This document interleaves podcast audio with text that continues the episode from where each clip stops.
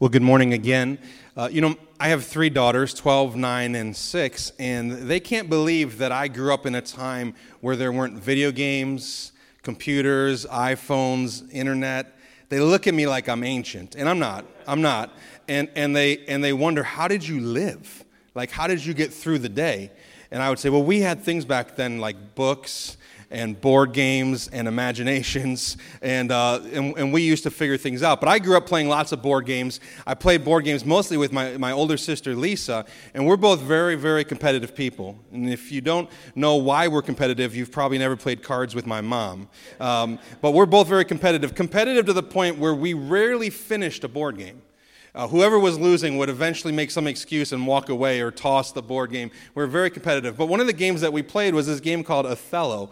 And I, I always remember the sort of the tagline of Othello a minute to learn, a lifetime to master. A minute to learn, a lifetime to master. And as we move into this series where we're going to be talking a lot about the gospel, I've always thought of this phrase when I've thought of the gospel a minute to learn, a lifetime to master. The gospel is so simple but it's endlessly rich. It's so clear and so understandable, but there's so much work for us to do in our lives as far as applying the gospel to who we are and to the way in which we live. And this morning, we're beginning a six week series through a letter called Galatians that a man named Paul wrote to a bunch of early believers. This was about 20 years after Jesus died was buried, resurrected, and ascended to heaven. These churches in a province of Rome called Galatia were planted by Paul, but just a few years after Paul left, he got reports that were very concerning and alarming to him. And so he writes this letter to confront them on the issue of their, their misunderstanding of the gospel. And actually, this letter is one of the most strongest worded letters that Paul writes. In most of his letters, he begins with a greeting and then he moves right into a thanksgiving. I give thanks for this, that, and the other. In this letter, he does a greeting, which we're going to study this morning, but he skips the thanksgiving and he goes right to strong language. In verse 6, let's just skip ahead. To, he says, I am astonished. He uses this sort of strong word to get their attention. I am astonished that you are so quickly deserting him who called you in the grace of Christ and are turning to a different gospel. He goes on to say, Not that there is another gospel, but there are some who trouble you and want to distort the gospel of Christ. And here's what Paul is saying because there's been a distortion of the gospel, there's been a desertion of Christ. Whenever we distort the gospel, we desert Christ. And Paul has a deep concern here, and he goes after them at it. And we're going to look at it for these next six weeks. What does he say? And his concern is that they've turned to a different gospel. Now, this was, only took a couple years.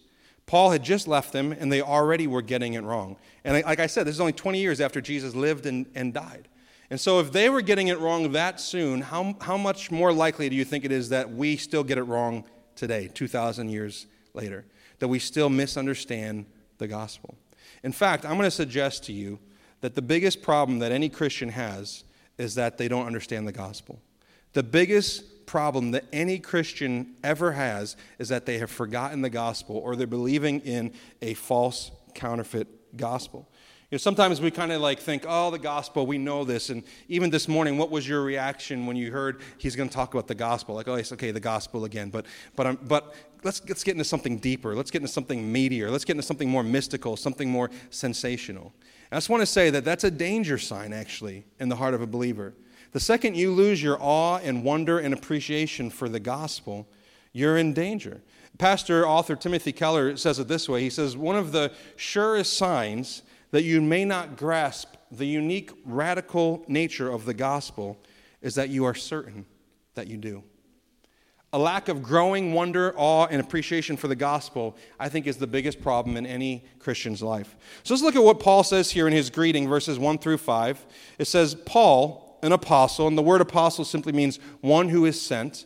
Paul, an apostle, not from men nor through man, but through Jesus Christ and God the Father, who raised him from the dead, and all the brothers who are with me, to the churches of Galatia. So there are multiple churches in this province of Galatia, mostly meeting in homes. Grace to you and peace from God our Father and the Lord Jesus Christ who gave himself for our sins to deliver us from the present evil age, according to the will of our God and Father, to whom be the glory forever and ever. Amen. So as we talk about the gospel, I want to give us a definition to work with. And there's many good ones, but I picked what I think is the simplest one. Simple is good, right? The gospel is the good news about what Jesus has done for you and for me. The gospel is the good news about what Jesus has done for you and for me. And so we have to answer the question what did Jesus do? Why did he do it? And what does it mean for us? And all those questions are answered in the same verse. Look at verse 4. What did Jesus do? He gave himself. He laid his life down. Nobody took it from him. He gave himself for our sins. That's what Jesus did. Now, why did he do it? He did it because it was the will of our God and Father. The Godhead, Father, Son, and Holy Spirit, they made a plan. They carried out the will of God, and that's why Jesus went to the cross and gave himself for our sins. But the third question is so what? What does it mean for you and me? And this answer is right in the middle. It delivers us from this present evil age. So this morning, we're going to learn one very important truth about the gospel, just one. Normally, if you come here all the time, you know I'm usually a three point preacher. You're, you're only getting one, so I hope you feel like you get your money's worth this morning. It's only one point, one thing to remember. This will be good for us, um, and it's about the gospel. Now, if, if you're here this morning and you're a Christian, uh, I want you to lean in. And the reason why I want you to lean in is because what we're going to talk about this morning, you need to understand this, and you need to be able to share this with other people as well. And you've based your life on this claim, so it's a good thing to really understand what this claim actually is. But if you're here this morning and you wouldn't call yourself a Christian, you're hanging out with us, we're glad you're here. And I would encourage you to lean in too, because this is what Christianity has to offer. So accept or reject this based on what it is. So, what are we going to learn this morning about the gospel? One simple truth is this is that the gospel is for us, not from us. Okay? The gospel is for us, but not from us. My youngest daughter, Maddie, she's six, and uh, last week she got a Target gift card. It's a big deal in our house. Target's got a big place in the hearts of the girls in our homes. Starts with their mother. Um, but she, she was super excited, and, and she told my wife, Erin, she said, I'm going to buy daddy something. And so Erin was like, That's so sweet, Maddie. What do you want to buy daddy? And she said, I'm going to buy daddy a lunchbox. Lunchbox. So Erin's like, Why do you want to buy daddy a lunchbox? And Maddie's like, Oh, because daddy loves lunch. She's a very perceptive six year old. She's very, very smart. But actually, it was a big moment in our house because this is about the first time she's bought something for me that was actually for me.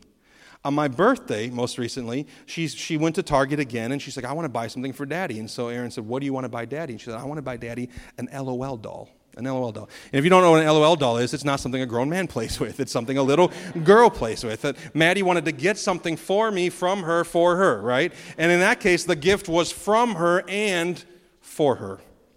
The gospel is for us, but it's not from us. We didn't manufacture this good news. We are not the source of this good news. This is not humanity at its best presenting something good for us to hope in. It came for us, thank God, but it did not come from us. And many people actually have a hard time believing this. And maybe depending on what kind of church you grew up in or what sort of religious experiences you've had, you've heard differently. You've heard things like, if you're a good person, you'll go to heaven. If you just do the right thing, if you do more good than bad, if you're better than those people out there, and it becomes about my achievements, my accomplishments, my goodness, my righteousness. But the gospel says, forget that whole just live like a good person. The gospel says you can't. And even if you can live like a good person, it's not the goodness or righteousness that will make you right with God. Uh, there's an author named Brennan Manning who says it this way He says, The gospel declares that no matter how dutiful or prayerful we are, we can't save ourselves. What Jesus did was sufficient. The gospel came for us, not from us. See, but the problem is, this doesn't always sound like good news because it punches self reliance in the throat. It tears down our visions of our own lives. The gospel says you're not the hero of your own story. You aren't a self saved man, a self saved woman, a self made man, a self made woman. You didn't pick yourself up by your bootstraps. You did not will yourself to God. You did not earn your salvation. You cannot. It does not come from you, it comes for you. And the story of the gospel is not humankind going looking for God and then finding God. The story of the gospel is that God came searching for us, and He found us, and He saved us.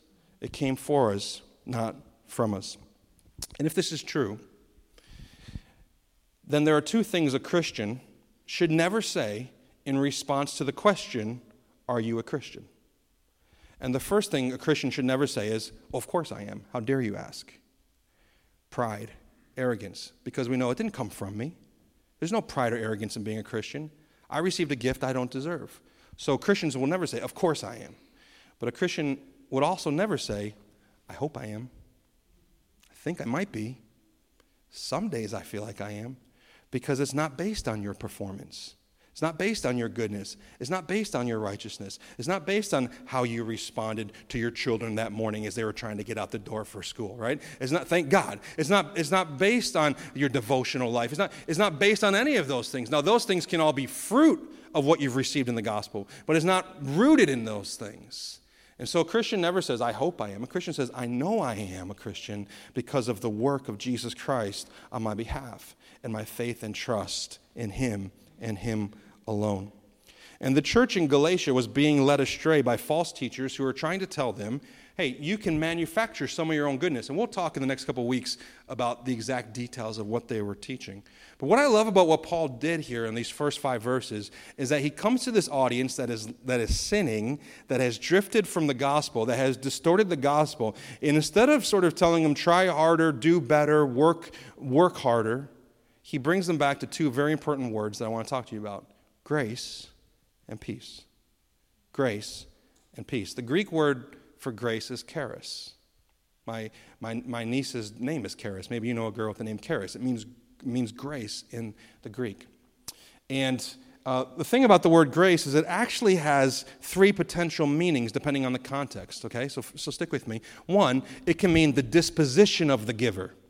So it's the kindness of the person who gives the gift. That's the word grace. It can also mean, number two, the gift itself. So it's God's love for us, but also it's the gift of salvation. That's grace, right? And that's probably what Paul means here. But listen carefully, there's a third meaning for the word grace in the Greek, and it's the response of the person who's received the gift. And here's one thing we have to make sure we get, about get right about grace. Grace, when we receive the grace of God, we will ultimately live in the ways of God when we receive the grace of God. So the grace of God, in a sense, has not been fully realized until our response is a response of surrender and obedience and love towards Christ. But then Paul uses this word peace, and it would be easy to skip past this and just think this is just sort of another greeting. But actually, you got to remember who Paul was writing to. He was writing to people who lived under the rule of Rome, the Empire of Rome. And if you've studied history, one of the things that Rome is most famous for is the phrase Pax Romana. Pax Romana simply means the peace of Rome.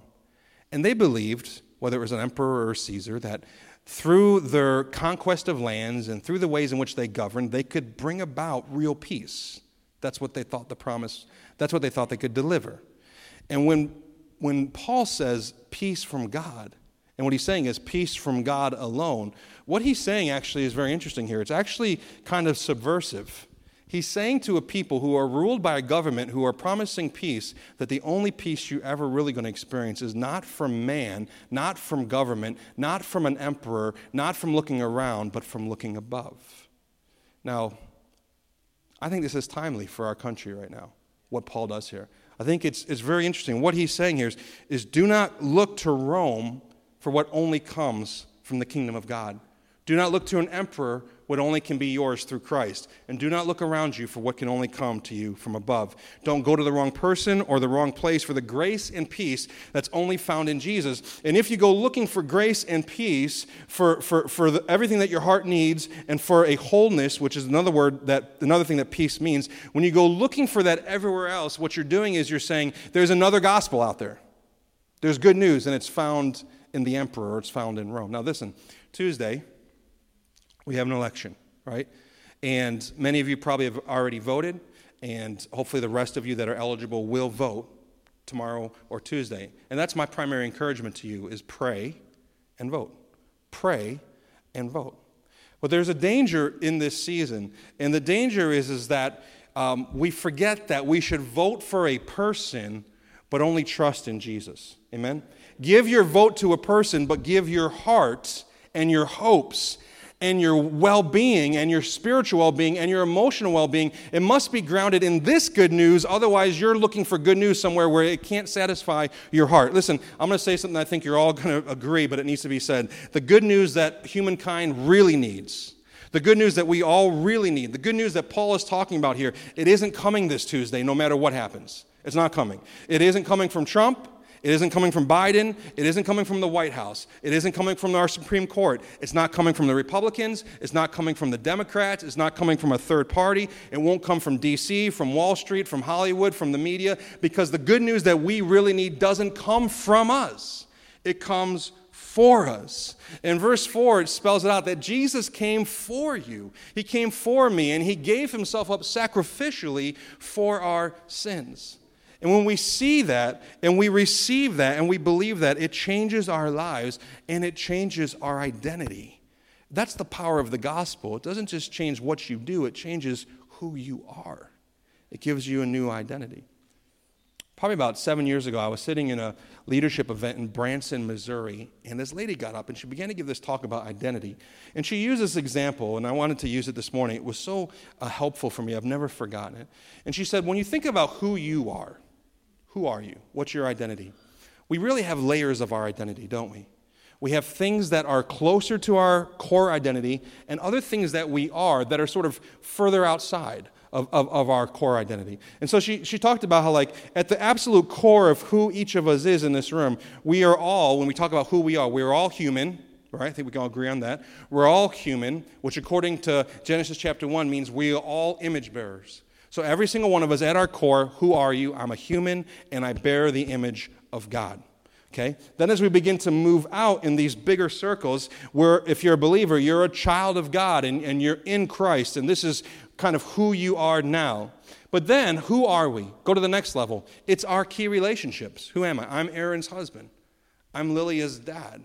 I'm Unhi's son, right? I'm this person's friend. And we begin to identify ourselves at the next level in terms of relationship. But then when you go out to a further level, now who are you? And we start to talk about things like ethnicity, race, citizenship, work. I'm a, I'm a doctor, uh, I, you know, I'm a teacher, I'm a pastor, school, I'm a student, I go to high school, I go to elementary school, and then hobbies and interests. Okay? And, and we can disagree about this order of things, but essentially, this is sort of how we build our identity and how we know who we are. From the most important to the most peripheral, right?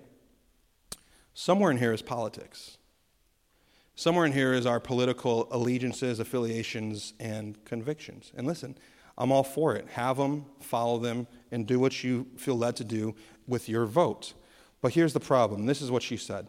She said, Now imagine that this, this is a big grassy field, and you're responsible to water this field. And wherever you water, there's growth, and there's health, and there's strength. So you're holding a hose in your hand and you're watering your identity. You're putting energy, resources, and emotions and strength into some aspect of your identity at all times. And what she's saying is so many of us put all of our, we hold our hose like this.